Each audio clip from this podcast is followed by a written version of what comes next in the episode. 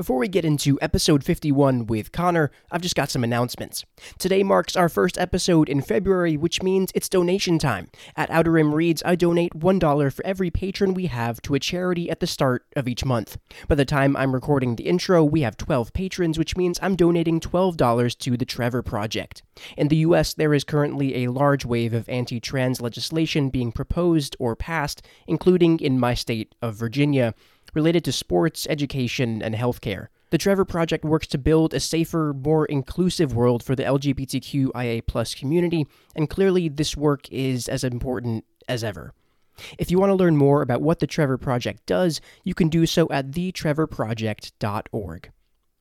I also want to thank our patrons who make this show possible. I'm so grateful for each of you choosing to support the podcast. Thank you so much.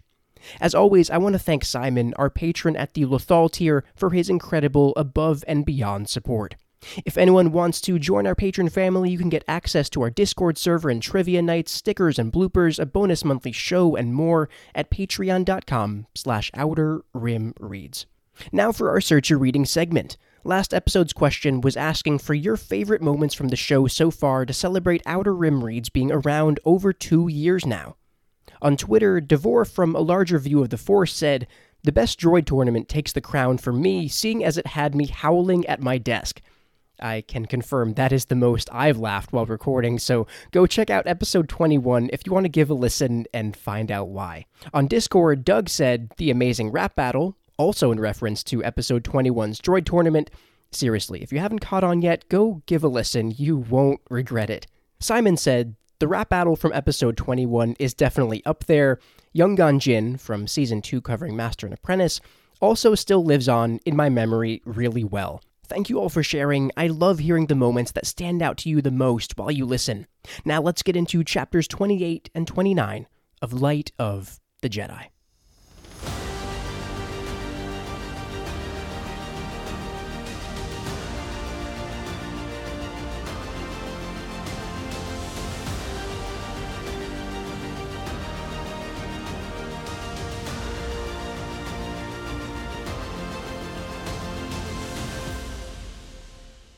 Hello there, listeners, and welcome to episode 51 of Outer Rim Reads, a podcast that journeys chapter by chapter through Star Wars novels across the canon.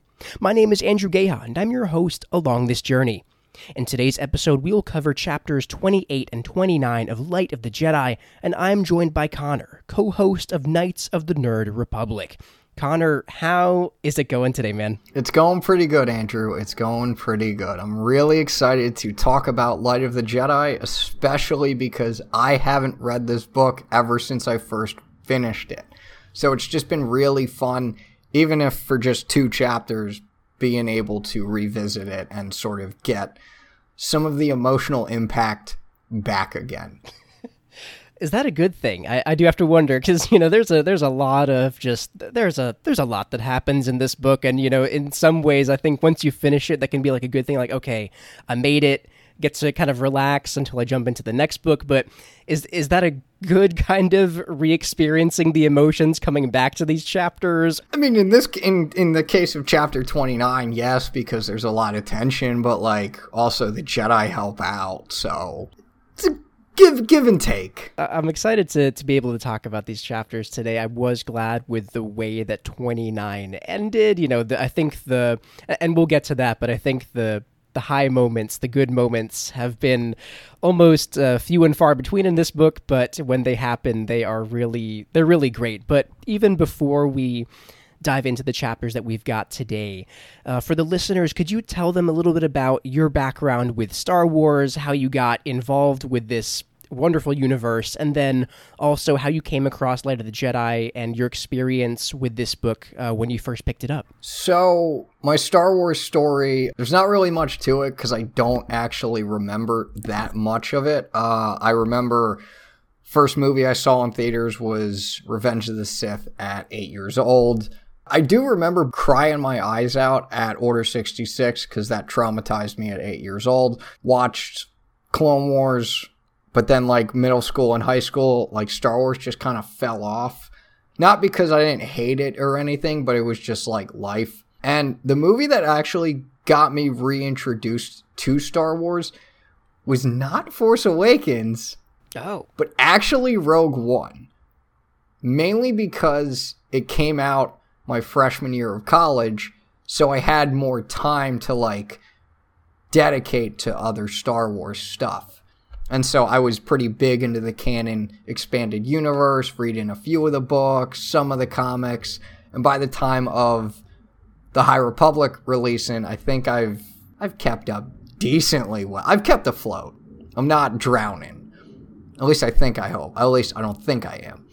But with the High Republic, actually, I almost didn't get into the High Republic.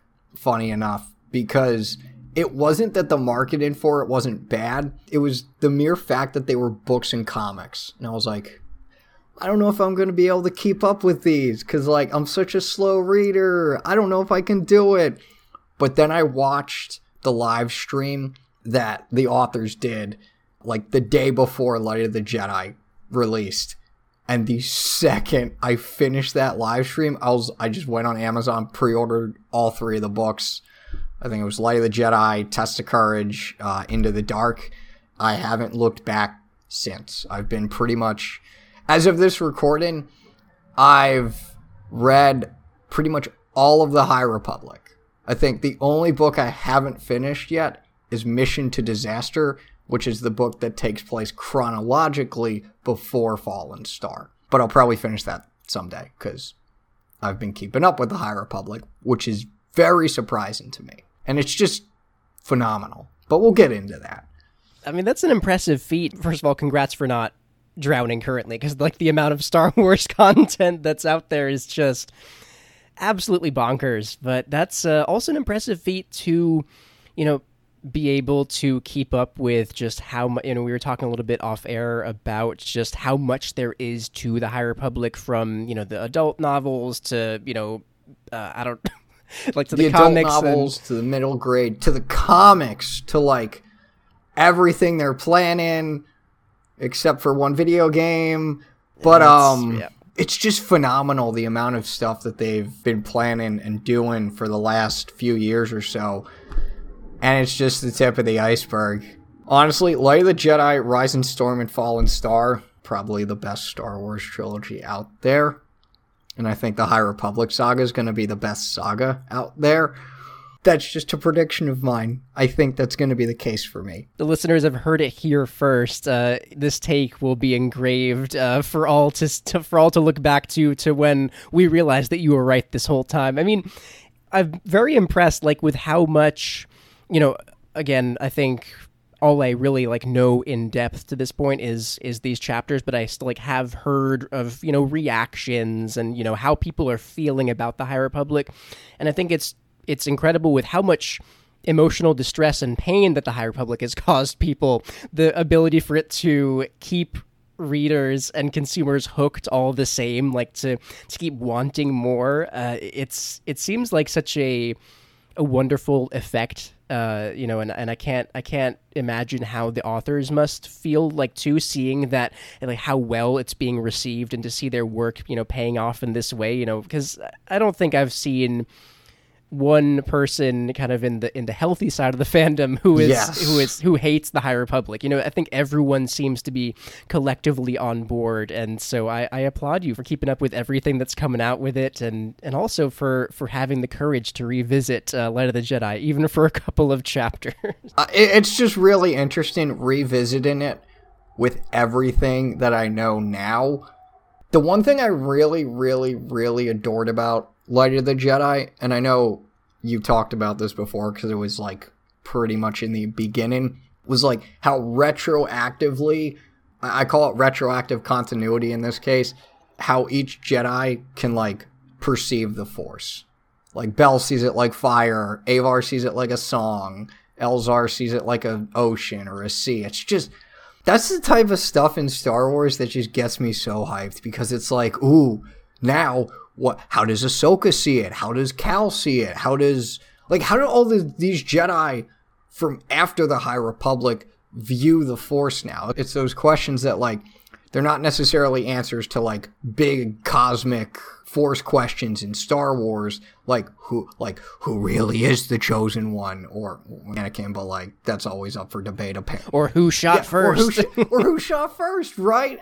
And like, but the real important thing is that like they help those little moments really help like strengthen the characters, every single one of them. So that was just really cool and I was like, holy shit. In like the best way possible when I read that. I was like, wow, that is it's like Ahsoka says in Rebels. Uh, we'll paraphrase because I don't remember the exact quote. Like, if you think you know much about the Force, you find out how very little you know. And this is the case with the High Republic. And just, I think Star Wars publishing in general, I think because it's so niche, like, the authors can just go wild with the possibilities.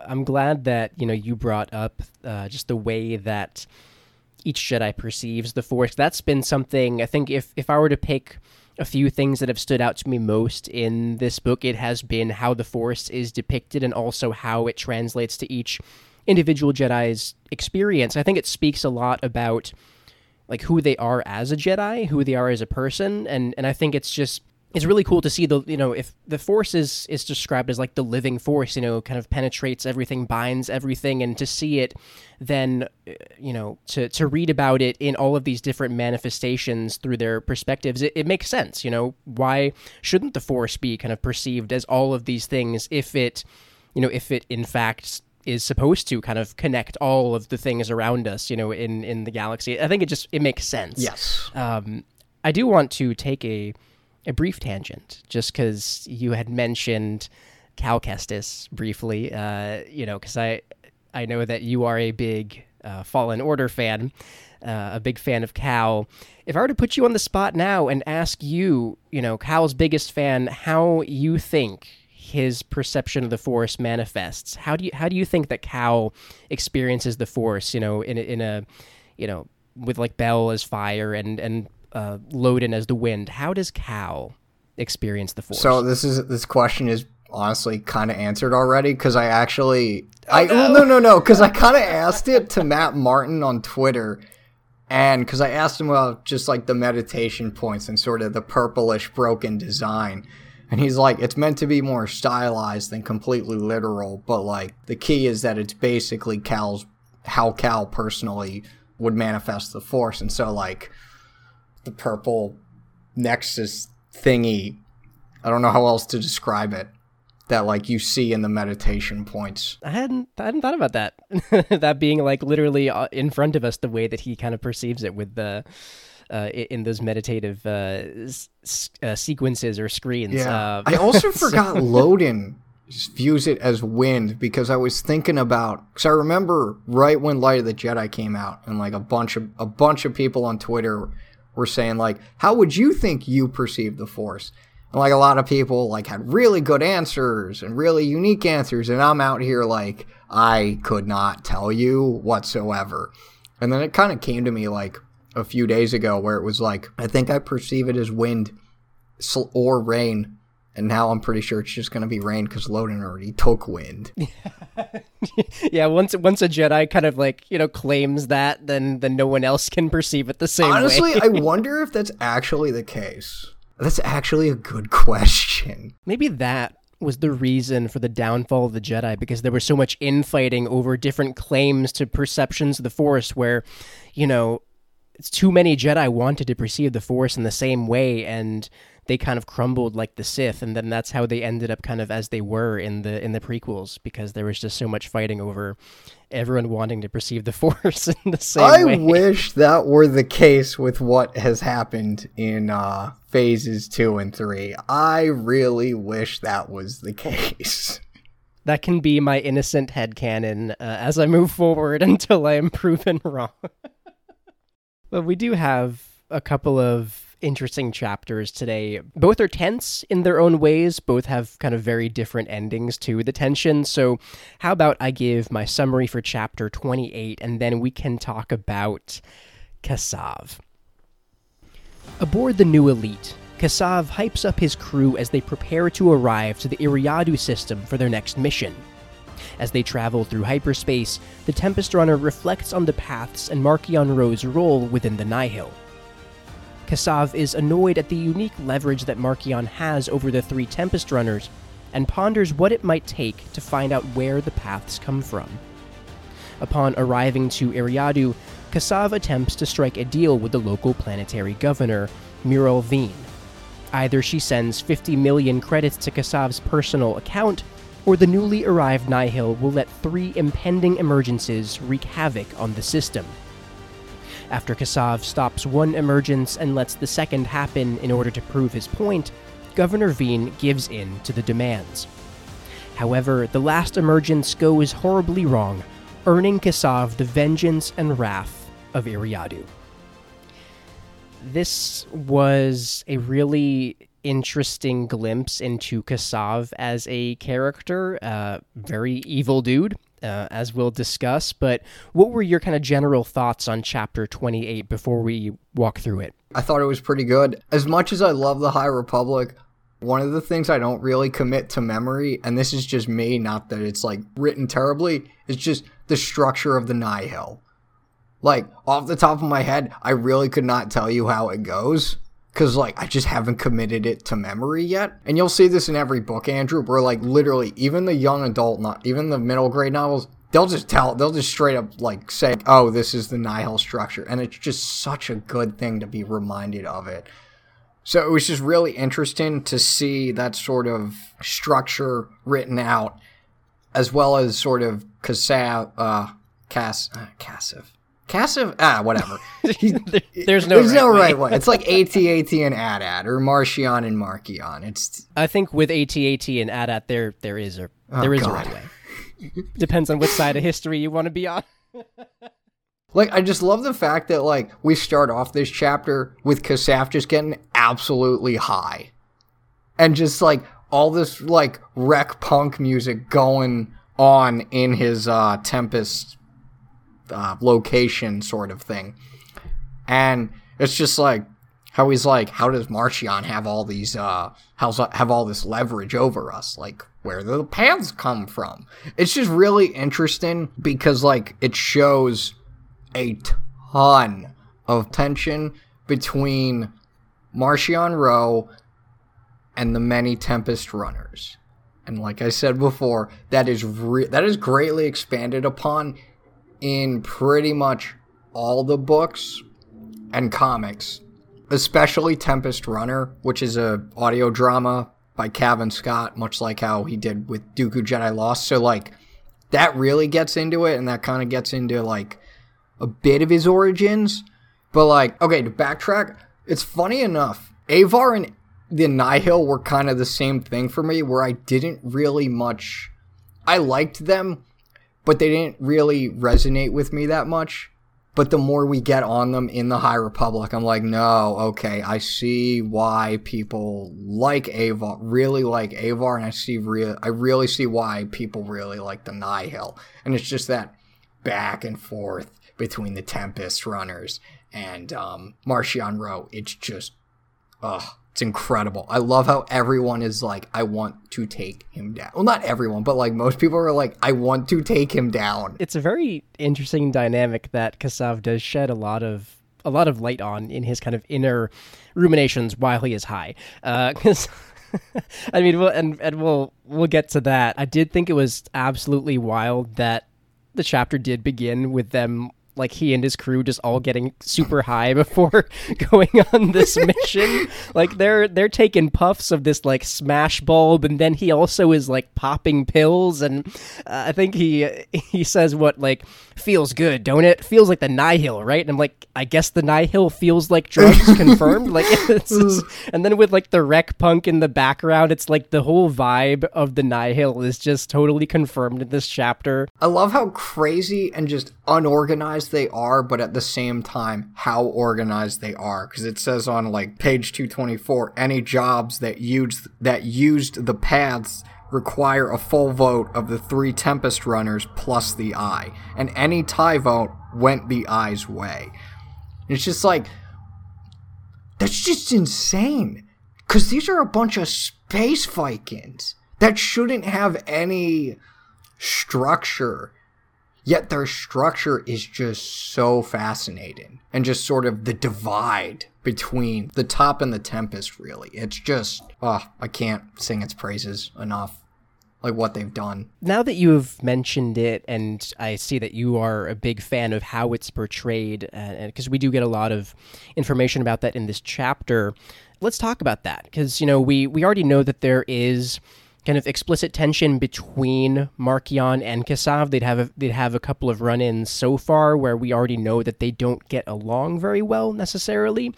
And then we we found out here in this chapter that Kassav kind of admits to himself like, you know, even if I have to put Marchion at knife point, you know, to find out where these paths come from, like he would do that.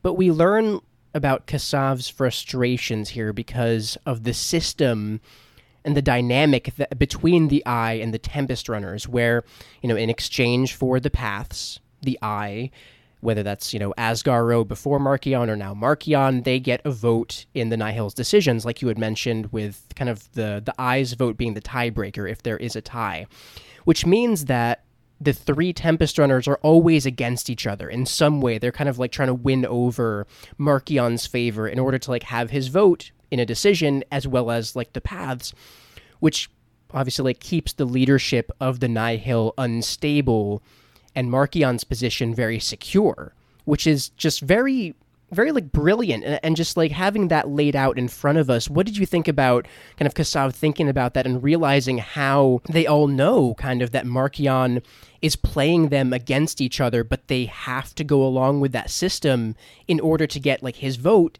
and the paths. It was just fascinating to read about. It was, and I think with Kassat with Kassav, I think he's just kind of like one of the. uh He feel okay. Well, okay, he's an idiot, but like he feels very nihil in that he just wants chaos for the sake of chaos.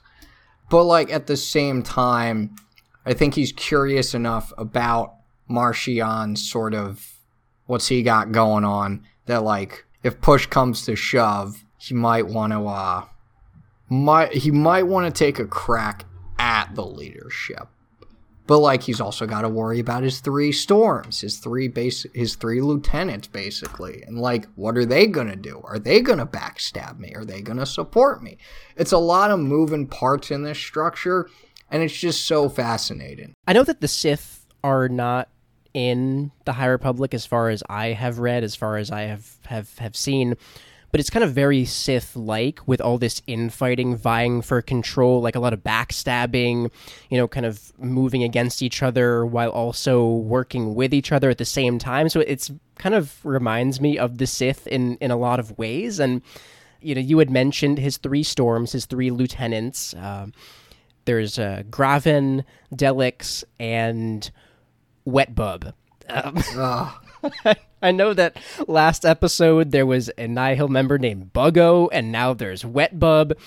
What do you think about the Nihil's names? Like, you know, we already know that the structure is bonkers and whack. I, I love them. I love how bonkers their names are. And, like, I, I especially love how with Wetbub, Charles goes into, like, a bit of how he got that name. And like, and, and I especially love how he specifies that he never killed anyone that like mentioned the name, so he se- so he seemed to have liked it. Yep. so it, it's just he really owns cool. it well. Yeah, he oh he yeah he wears it well, and um, I just really like how he just went into the descriptions of the three storms to sort of give them some personality. So they're just such a great antithesis to the Jedi here that like you know we get the jedi getting personality but we also get their enemies with personality. Very starkly different personalities as well. Just uh you know i mean we have like the mellow kind of uh just calming presence of avar kriss and then we have graven who like oh yeah he i saw him tear a guy in half like with his bare hands one time and then there's like delix who is pretty much cyborg like always adding droid parts to herself i think which is pretty cool in light of one of the recent Book of Boba episodes with the the the mods. Yep. Uh, Yep. it, it was it was cool to to see that kind of uh, on this page, like, and then also on on the screen as well. And then Wetbub, who is literally a bloodthirsty Gungan, so we know where Darth Jar Jar gets his origins Yes. from uh, with Wetbub. Wetbub is the key to all this. yes, Wetbub. Last uh, episode was predicted that Buggo would overthrow Markion, and now we know that Wetbub is the key to everything in the galaxy. So uh, Yep. the pieces are coming together. Yep. Slowly but surely, the High Republic is really piecing together the prequels Yes, in and in ways that Phantom no one would have specifically. So You had mentioned about kind of the the structure of the Nihil and like how they shouldn't really have such a sound structure, but they do. And this, uh, we get to some of Kassav's thoughts here, where he thinks that even though the Nihil give off this image of like, oh, freedom, you know, breaking the chains of the galaxy, you know, to hell with the Republic, they are still just as rigid in their own way. You had talked about their hierarchies, how like there's still a lot of structure there, where he's thinking, quote, the Nihil was just another form of control. And I wonder how long that illusion will last. You know, there's a lot of people that join them because they think like, oh, you know, break free of control. But it seems like that, at least to me reading that, it feels like another ticking time bomb in of itself where like how long will that facade last and and i just it was another thing to wonder about for me but it seems like it's an act that i wonder how long it will take until someone breaks through the front you won't be entirely wrong to think that. I don't know in wh- in what way you think it's going to go, but I can assure you you're not on the wrong track. they end up arriving to Eriadu, which I had remembered the name from somewhere before, and it's actually Tarkin's homeworld. So that was a, a nice kind of callback there. I was like, I, I know that name. And so I a quick Google search confirmed that there.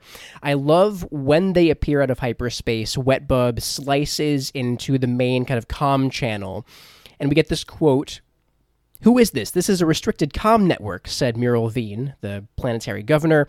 And what the hell is that music? I absolutely died at that part.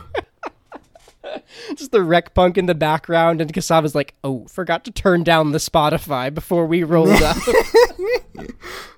Uh, now I'm gonna. Uh, now I gotta look up a Nihil spot. There's gotta be. There's gotta be a Nihil Spotify playlist out there. if there isn't, there needs to be, like now, starting now, someone needs to make a rec punk playlist that would, like, what is Kassav's playlist that he rolls up to Eriadu playing? It was just so funny. It was like, what?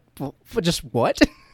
and just I love his whole like scheme of like, oh, give us 50 million, give us, me really, 50 million credits, and, you know, we'll save your people from these emergencies.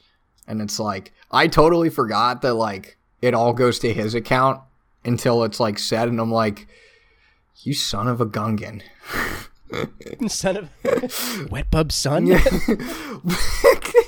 um so it's just it's just really again really reinforces that the nihil they're freaking crazy and they'll do anything they'll do anything in their self-interest I mean, this is like we know that there is kind of the rule of three where they split the profits of their missions, but then you're right. Like here, Kassav is kind of going behind the others, kind of stabbing them in the back, which just seems very typically or very typical of the Nihil. And yeah, he's taking this 50 million for himself, you know, and and he I think has the thought to not even return to the Nihil. Like I have 50 million credits. Why would I need to go back for any other job?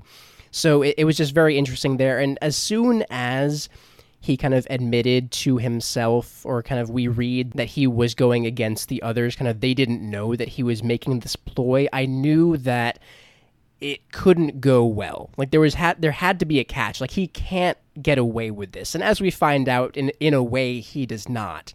But also in a way he does. You know, he does get the money as we find out. But it was just a very brilliant plan by Kassav. And this was something, there's been a lot of vivid moments in this book, but I think this chapter felt like I could feel the tension on the page where we know what's at stake. There's literally three emergencies about to happen. Uh, you know, he does stop the first one. They they blast it out of the sky. You know, and uh, I I do want to make a note that they do so even though Kassav knows that the first one to emerge was a fully intact compartment and that there had been living beings on board like other emergencies but he's like oh not my problem as long as I get the money. It's it's it was so cold. It was so cold from him, which I shouldn't be surprised, but it was very chilling to read where he's just okay with just death as long as he gets what he wants. It was very chilling. There was uh, I think with the second emergence there, it was also kind of another cold moment where he literally says, "You could have stopped what happens next, governor. Remember that." As the emergence happens. It takes out like a few cargo ships, hundreds of people die. You know, he's playing this really well. I hate him for it, but he's playing it really well. But it, I don't know about you when you were reading this, but I was like feeling a lot of like I don't know about like anger, but just frustration towards Kassav. Like this chapter did a good job of making you really dislike this guy. I don't know if that had the same effect, like very kind of I, I felt it when I was reading it. You know, it's just he was playing it off very well, and I think uh, Charles wrote it, it to feel that way. Yeah, I think I'm trying to remember actually what my first intent, what I first thought when I read this chapter. You know, I can't really remember, so I'm just going to go off of what I off of my recent reread, rereading it, I was like, this feels a bit too easy for this guy. There's got to be a catch somewhere. Like he can't really get away with this, and then it, you know finds out that like the third emergence crashes into one of is it one of one of Iradu's Iri- Eriadu's moons, killing 1.2 billion people, and he's like, oh I uh I'm gonna I'm gonna go back to the Nihil now. I was glad that he did cop that L uh, at the end, but I I did also appreciate that he was you know as each emergence happened because he was trying to win them over. You know, like here are the coordinates. You can stop this. You know, he he gave them some control in the moment if they chose to to take it, but he also felt nervous while this was happening because like, you know, he needed to get to the spot of the third emergence fast, you know, otherwise they like the act wouldn't sell as well the next time. And and I thought it was still kind of like comforting to know that he wasn't in complete control there and he knew it. You know, he's putting up this front like I'm your best friend, I'm your savior, yep. you need me. But at the same time he didn't have all the answers. So I felt good about reading that. I was like, yeah, no, he's still feeling nervous about this. This isn't a cakewalk for him. There's still a lot on the line here. So it was kind of comforting to to see that yeah, he felt the tension too. So I uh, I don't know. That was a nice little kind of reprieve when reading that that yeah, no, he's not necessarily enjoying this as much as he made it seem. Yeah, and there's like there's a meme I'll have to send you cuz it's like not really a spoiler cuz like it kind of just sets up everything with the sort of Kassav subplot at this point. It's just like probably one of the best High Republic memes I've ever seen, and I just get a kick out of it every single time. Yeah, um. I'm excited to see that because he does seem like he could be created into a very memeable character, uh, and, and I just I want things to not go his way. So any way to laugh at him in the face of his evil is I'll take that. I'll take that. I think you'll be satisfied. I think judging on the way that this chapter ends, judging by the way that things ultimately go for him in this chapter, I think that sounds about right.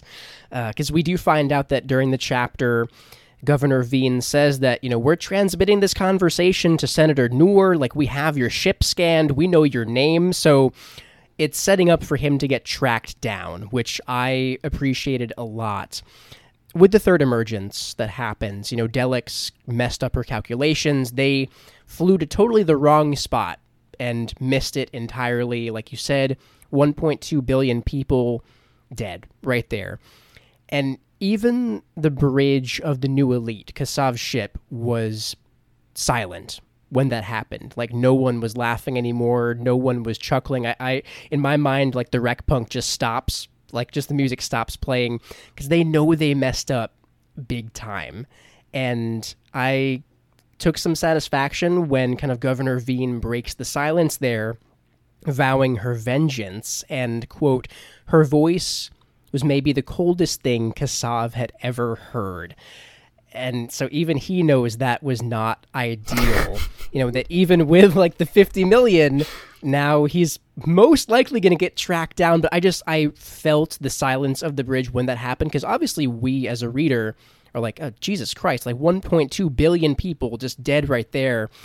And it, it felt also good, though, that Kassav and the others knew that that was not supposed to happen and that they messed up. So it was a bad ending, like as far as people dying, but also it sets up Kassav to be hunted down, tracked down to get his comeuppance, which made me feel somewhat better there because I just I want this guy to pay. I want him to pay, but it, and it seems like that is being set up now with with Governor Veen vowing her vengeance.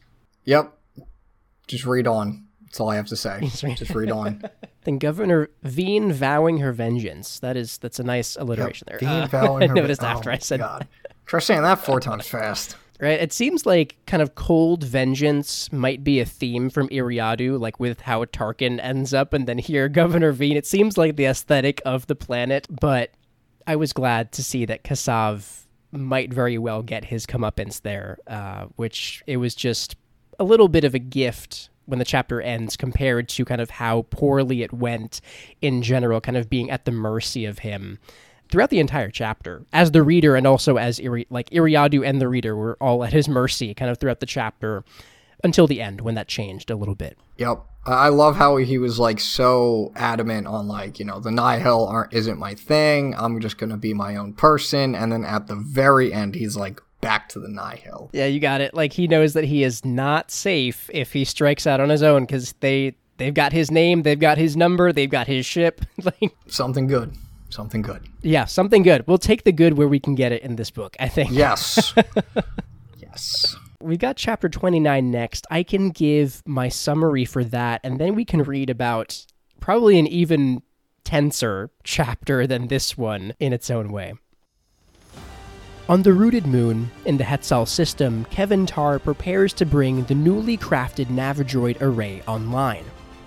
Droids have been requisitioned from all across the Republic, and the San Tekkas made good on their promise to send navulators to aid the project as well. After the Jedi had saved the system, Kevin feels the pressure mount as all eyes are on him and his improbable feat. Although Senator Noor and his aide express their doubts, Keven activates the array and its tens of thousands of droids. While the array does its work, portraying the Legacy Run's disaster as it happened, as well as the known emergencies that followed, Kevin notices the droids begin to rapidly overheat. Despite his best efforts, hundreds of droids start to overload under the immense strain of their calculations. However, Avar Kriss and Elzar Mann use the Force ingeniously to save the day. This was uh, kind of in theme of the entire book, a roller coaster ride. Yes, uh, I'm I'm glad that it did end in a in a positive way. What were your thoughts and impressions on chapter 29 and everything that went down here before we dive into it? So I will say with like the sciency stuff in Star Wars, especially with how it's described in books, I almost always get lost because like the way I'm probably envisioning it isn't the way that probably Charles Soule was envisioning it when he wrote it. So it was just really kind of it wasn't hard to follow because of his writing. It was hard to follow because I'm just not that great when visualizing most stuff in Star Wars. But I really felt the tension with Kevin, Kevin, Kevin, Kevin, Kevin, Keven. Because there's there because like I can't I every time I read his name and like typed it into my notes, it almost always autocorrected to Keeve, the one Jedi in the com the main Jedi in the uh, Cavan Scott comics. So I was just like, oh, it's Ke- Kevin or Kevin. I don't even know how. Yes, whatever. There is no wrong answer in pronunciations. Until we get a pronunciation guide, you are always Honestly, the audiobook might serve as that. The one thing I really liked about this chapter is that it really shows how like one person can help affect positive change and sort of just how unified the republic is at this moment because you have the Jedi helping helping Keven along with the senators trying to do their best and like it really drives home the point we are all the republic And the one thing that I always found really, really, really interesting about Light of the Jedi and just the High Republic in general is that hyperspace is in its infancy here. Like, when they revealed that, I was like, what? Like, 200 years before. What? They hadn't even like barely scratched the surface 200 years before. You know, it's it's so fascinating. It's insane to think about because of just how developed it seems by the time of Phantom Menace. It's like you had to go through an insane process to get from where you are in the High Republic to where you are at the start of Phantom Menace. So everything with the nano droid, with the uh, Nava droids and everything, I thought that was really cool. Avar and Elzar showing up when Ke- I'm just gonna call him Kevin when he was like, I've failed the people. I don't think we're to succeed. When they showed up, I like got teary eyed. I was like, God damn, this really got me in the emotions. You really feel it. You really feel it. Like, especially being in his perspective through the chapter and knowing the pressure that he is kind of in some ways unfairly putting on himself, but also there is a lot of warranted pressure on him just with the nature of what he's doing you really feel it the whole way. And so you're right. Like when Avar kind of rests her hand on his shoulder and like says, you know, be calm or whatever. When they when they kind of do their thing, yeah, it was emotional stuff. Ah. yeah, and just like seeing Elzar sort of, you know, try to use the Force the way he does, I thought that was just really cool how they were able to like summon rain and clouds, basically, and just the fact that like Keven like spliced hyperspace and like, I don't know how you visualize it, but I just could not visualize it for the life of me. I just had no clue what was going on, really. Again, the sciencey stuff in Star Wars just always just throws me for a loop. I, I thought the you know because he mentioned a couple times in the chapter like trying to slice hyperspace you know I thought that was an interesting way of framing it because I, I saw what they were trying to do, like with predicting where the next emergences would happen based on kind of the trajectory and paths of the previous emergences of where the legacy run ended up. So like I saw that and that that was fine. I I just didn't necessarily understand why he referred to it as slicing hyperspace. Uh, you know, I don't know if that was just uh, Charles going for a cool way to say what what he did. You know, probably maybe a little unnecessarily. Like they give give it a little pizzazz, a little a little flash. But um, I did want to mention, you know, first I guess off the bat, uh, fifty seven thousand eight hundred seventeen droids in this array, just to just kind of have that number in mind when kind of visualizing the size of this thing. Uh, you know, because uh, you would you had also mentioned the coordinated effort of the Republic. You know, we are all the Republic really translated into what was able to happen here with droids from all over the galaxy, from everyone from like politicians and, you know, to kind of just common citizens chipping into this effort. And the San Tekkas had sent some navulators, and they're described as having implants around their shaved heads, which allow them to run calculations with like droid like precision which uh, we know someone like that from Empire Strikes Back. It's Lobot. How is it I literally just got that too? Like when you, I think because you said it out loud, I was like, oh, that's Lobot. There's a dozen Lobots. It was just. it was great. I love just reading that. Like uh, we get some High Republic Lobot, so that was. I I loved reading that. So I guess with the system just kind of describing what is happening here, it had three elements to it. The first kind of created the computer simulation of the original disaster. The second modeled the emergencies that happened uh, so far. I think there was 33 of them that had happened. And the third, which was the most difficult, predicts where the next emergencies will be based off of all of that. And I have to say, it is emphasized a lot in this chapter in Kevin's perspective, how difficult this is, even for almost 58,000 droids. But Mari San Tekka can do all of that on her own, which is absolutely wild to me. I was just floored by that, seeing how much effort it takes. And for her to be like in the other chapter, oh yeah, just like let me eat my dinner and then I can do that like right right away. It was just it was absolutely wild just how powerful Mari San Tekka is. Yep. It's um yep, that's, that's all I'll say. Yep. Yep. The odds are in whose favor? 58,000 navigational droids or one woman. it's like that meme. Like who Yeah, would right. win? 58,000 navigational droids, one woman. the woman. My thought went to that that meme template there, and we do find out that Avar and Elzar are there, along with some other notable persons as well. I did think, you know, you had uh, in the previous chapter kind of drawn the contrast between the Jedi and the Nihil as far as like their kind of their characterizations, their personalities here. I kind of got the same vibes with Kevin and the Nihil here, where he, you know we kind of learn a lot about his upbringing, his backstory, how he. Uh, you know, rose through the ranks to be where he is today. He was like pretty much a, a brilliant child. You know, he, he was just super smart. And, you know, he's thinking that he still acted within the boundaries of bureaucracy. As like frustrating as that could be, like he believed, he quote, believed in law and he believed in the republic. And he decided long ago that the only way he could ever work with the really significant systems was if he could earn those privileges through his skill and dedication.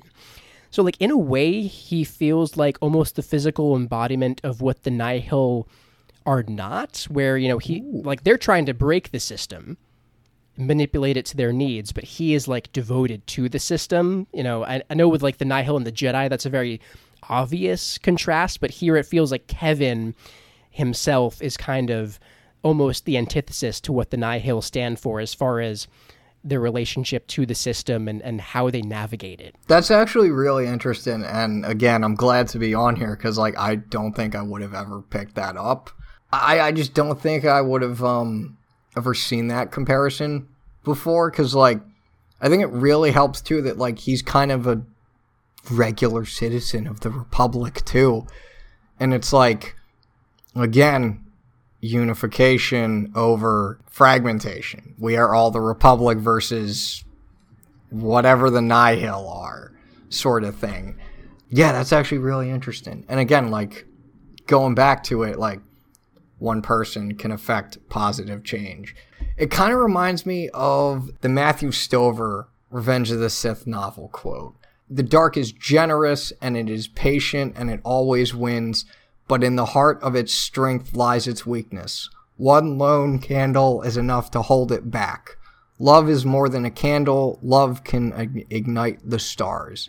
So, like, that's kind of the same thing here. That's one little candle can help hold back the darkness. That is really great. I love that connection. Uh, I think I'd forgotten that quote from, you know, fantastic read. I love that though. Like we see, because I guess in the span of the galaxy, like one person can feel so small compared to all the forces that are at work there. Especially when we see what the Nihil are capable of, and, and how far they can reach, and and it's like their expanse. But then you're right, like Kevin Tarr, one person here. Granted, he did have help, but really the idea s- sprouted from him. It sparked from him. How one person can still enact kind of visible, tangible change, and and that's a beautiful quote to kind of you know put that into more elegant words than I could ever. Yeah. Uh, No, same here. Matt Matt Stover's writing is just uh, something else. It was beautiful. I would love to cover that book uh, in the future on the show. It's uh, absolutely fantastic. We do find out we get some familiar faces here. Uh, if we remember Petty Officer Inamin and what was I forget his anyway, we get Chief Inamin and Lieutenant Peoples. So our guys got promoted. They made it. Peoples even tried to swap his rank with Inamin. So what like what a guy. It was just I loved seeing them kind of involved again. I wasn't sure how much from act 1 from part 1 would kind of move on to the next, you know, as as the book moves along. We did see Joss and Pikka Adren again, but to see Inamin and Peoples again, I loved it. There was also a hilarious moment when Kevin hears over the comms, quote, Peoples, get your toe out of there. What do you think you're Oh, that's actually a pretty good idea, I guess. So I, I want to know, because they're working on the array, I want to know what Peoples was doing there, sticking his toe somewhere to figure something out. Um, but we do also kind of get a shift in tone here where like we've mentioned, like we've talked about, there is a lot of pressure going on here for Kevin. And he secretly wishes that he had more data to work with for this to be more precise, but that means he wishes more emergencies would have happened so far to contribute to that data. And don't like don't get me wrong here. He seems like a great guy, but that was still a bit dark. Yes. You know, I don't like I know that the payoff would be massive, but like that was a moment where I wondered how far would this guy be willing to go for science? It was kind of an uncharacteristically dark moment there, kind of just thrown in. But it seems like you picked up that you picked up on that too. Yeah, I just like rereading it. I was like, "Oh God, that is uh, that is horrifying." Because it, it kind of remind it reminds me of the phrase "the ends justify the means." Like that would be such that's such an application of that part in the book in the chapter. I also just love all the political stuff in this book because again, like the one thing a lot of people weren't big on in the prequels and it's been rehashed and rehashed and rehashed over and over and over again was just too much politics or whatever. And like clone wars balanced it out and like even the high republic is like it's a really nice balance. We get the political situation in the high republic but we also get the really cool like nihil jedi moments that really kind of makes Star Wars Star Wars. So Star Wars is political, you know, yep. in its own galaxy and also uh, externally as well. Uh, and we also get some kind of political dynamics with Senator Noor and his aide, kind of talking about the situation here. His aide is a uh, Chagrian or ch- uh, Chagrian, Chagrian. Uh, I don't know how to pronounce the species, but uh, the name is uh, Jenny Wataro. And uh, I Googled Chagrians, and that is Mas Amedda's species, uh, which is who's Palpatine's aide. Yep. And Senator Noor thought to himself, quote, every politician could use a Chagrian aide. And I just, I like I feel like the camera just pans to Palpatine there, just like we're looking straight at you, man. It was just it was kind of meta to read that where it's like, oh, I wonder where we've seen that before. and it works too because like for a person who's just picking this up and doesn't really know much about Star Wars and this is their entry point, like that's just oh, that's just a really nice line or something, or like it's just they think it's a throwaway line. But like for you and I, it's like ah, I see you, Charles. we look at the camera. yeah, we pan over to Senator Sheev Palpatine. oh, he's here. It was Palpatine. Oh, that's, a, Pal- that's a good idea. It's Palpatine all along. He's even got his hands in the High Republic. God damn it. but I guess in kind of this in this scene, it's a very brief cutaway. Basically, they're skeptical of this, you know, going through all this effort and expenses for something that's not even guaranteed to work. And Jenny proposes, you know, hey, why don't you run against Chancellor Soh if you want to see change happen, if, if you're not satisfied with this? And so, like, you know, perhaps a new challenger enters the arena in, in Senator Newark. He says, oh, you know, may, pretty much like, maybe you're onto something.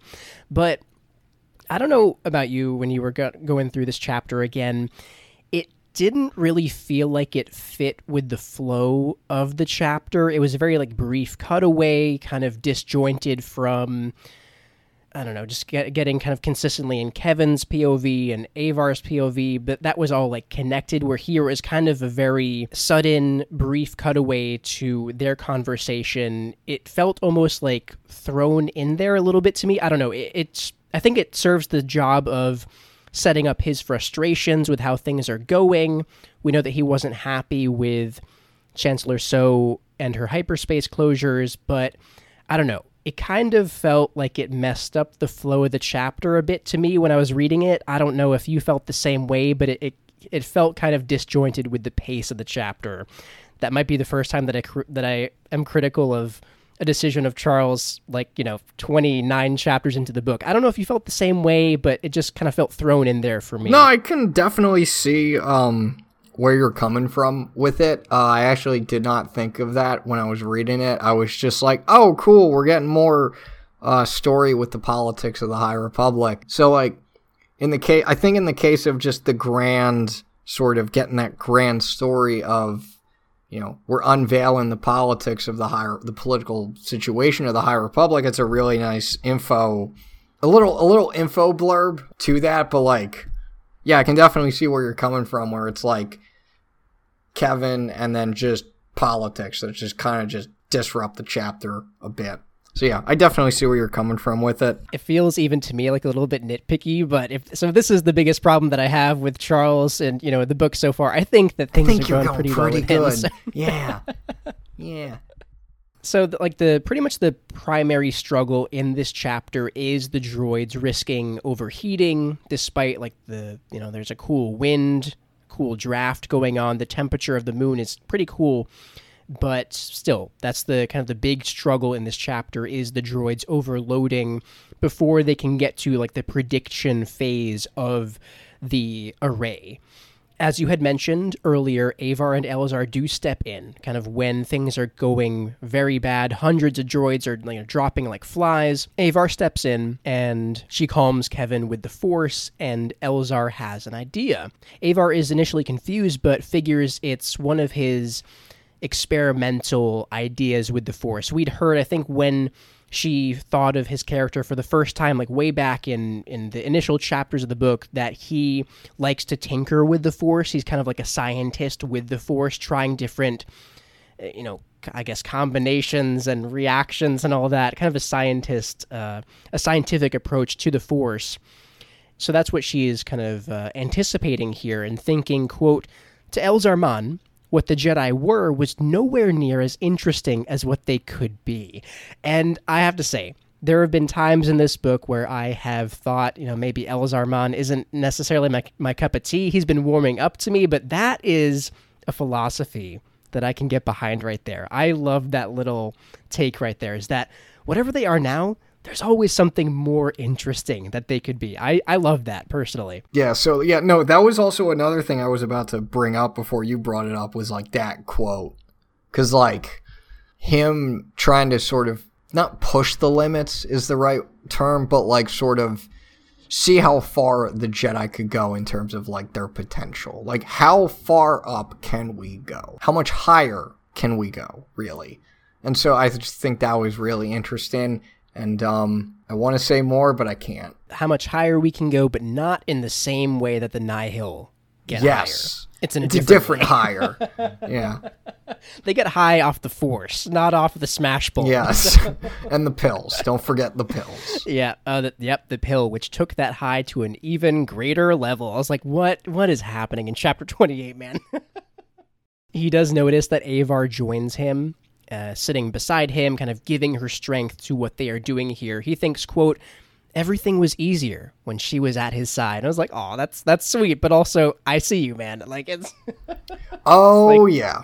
Oh yeah. That uh yeah, that is Oh, yeah. I mean, we already found out that even Avar would love a retirement to the lake country of Naboo with Elzar Mann. Like in one of the earlier chapters, we know that the feeling is mutual. So it's just there's some there's some build up here and there, and so I I, I just hope it's a of the reality. clone scene. I think me and my guest from last episode, um, John Reimer, we predicted, unfortunately, because he, I think he and I are pretty much at the same place. Like, only this is our, this is all we know uh, in these chapters that we've read. I don't know how much he's read since then, but our prediction is that it will not become a reality and that we're banking on Elzar Mann uh, being the one to bite the dust out of the two of them. That is my prediction. I think it's too good to be true. I don't think their happy retirement is going to happen, and I hate myself for saying that, but that is my current prediction that it's not going to happen and that Elzar is going to go. I want it to happen. I want them to be happy together and, you know, have the quiet life that they seek, but I don't know if it's looking too good just based on the pain of the High Republic. I will say this. It doesn't go the way you think. All right, It Luke re- Skywalker. this is not going to go the way that you really think. It really doesn't. Like what you think will happen to these characters, probably not the right thing. Like the just the story is ta- in, is taken in so many interesting directions with each of the like quote unquote main Jedi that were introduced that it's like I couldn't have predicted any of this. I'm glad that I will remain on my toes and that I don't know what's really happening, which is just generally speaking that's you correct. really but- don't like but yeah just their relationship is just really cool. It's very i mean it's probably been talked about by others but this is the first time i've ever really thought about it. It's like anakin and padme but sort of better in terms of their dynamic. Because like as much as we as much as everyone loves the anakin and padme romance let's be honest it was kind of the logistics of it weren't it was pretty rocky. I don't know the the chemistry that Avar and Elzar have. It seems like on another level. Uh, I don't know. They. I mean, I think it helps that they kind of grew up together in the, Yeah. you know in the temple. Like they, like they have that bond through the Force. You know, both being kind of. I don't know if. The, I don't know if they're a dyad in the Force, but who Yeah. knows? They've got something Yeah. special, both like kind of emotionally, but also through the Force as well. I think it's it's it's different. I think I like what they're doing here. They're pretty much moving a patch of air higher, trying to like kind of spur along the precipitation process. Um, as they say, they were quote nudging the air, helping it do what it wanted to do anyway, helping the individual bits of water become one. And I love that point where they're helping it do what it was going to anyway, where they're not manipulating it to their needs, but they're helping it along in its natural process, which I thought was very much kind of descriptive of the light side of the force compared to the manipulative dark side of the force where they're not doing anything that's perverting the nature of what's supposed to happen. They're just speeding up the process the natural process where it seemed like that very much embodied the light instead of kind of if if they had gone about it in a different way where they were changing it to fit their needs. It felt like that was very on brand for the Jedi, but also just for the light. I love that little description there where it was something that was going to happen anyway. They were just speeding it up, which I, I appreciated the way that was described there. Yep. No, that was that was really good, and just sort of again them helping out with Keven's uh, little project to sort of reduce it to that. His project that basically would help save the Republic, but like just the Force and science sort of interacting is just really cool. Different realms, kind of, you know, different, I don't know, different spheres kind of colliding, making making what happens in this chapter be able to happen where there's kind of, I guess, science and religion there, you know, kind of with the Force and the Jedi working with kind of the scientist Keven Tarr to kind of create the outcome there, you know, different maybe things that wouldn't otherwise work together in in some ways kind of needed each other to make this succeed because as it happens on the simulation they see the 34th emergence happen which you know, hadn't happened in the current timeline. Only 33 had happened so far, so it worked. It, it started predicting the future emergences. So, you know, I, I'm surprised that uh, you know you had mentioned Anakin. I'm surprised that Keven Tarr didn't go full Anakin. Like, it's working, it's working. Oh oh god, that's a good one. that's how I was when I was reading it. If if Keven wasn't saying it, that's what I was feeling. Just that was the way this whole chapter was written. You know, really feeling the visceral kind of the kind of the raw emotions of of Keven Tarr and the pressure that he's feeling, and then seeing seeing it work out with the Jedi and their help, and even though they're straining again to make this happen, to see it end well for them, it was just it was great. And uh, Keven kind of ends the chapter on this uh, on this thought quote. Keven realized that he hadn't failed after all. He, Keven Tarr, a farmer's son from Hetzal Prime, had sliced hyperspace. What a strange galaxy this was. And, and I couldn't help but thinking, like, just wait until you meet Mari San Tekka. But, you know, at the same time, it's like that one person being able to pat himself on the back there, knowing that his project, his little project, it worked, and we could t- breathe a sigh of relief because I don't know, it was a happy ending to the chapter, and those have not always been present. Those have not always been very common, but that is how chapter 29 ends, where we can feel good about ourselves, feel good about what happened. For once in the High Republic, we feel pretty good. yes, and I'm I'm fine with that. Yep, I will say that that feeling is not It's not super common in future stories. Basically, with the High Republic, hold on to the happy happiness as much as you can. Yes, I will have to write all the happy moments down, and every time I start to shed another tear at what happens, I will just open the book of happy moments and remind myself of the times that it yes. did work out.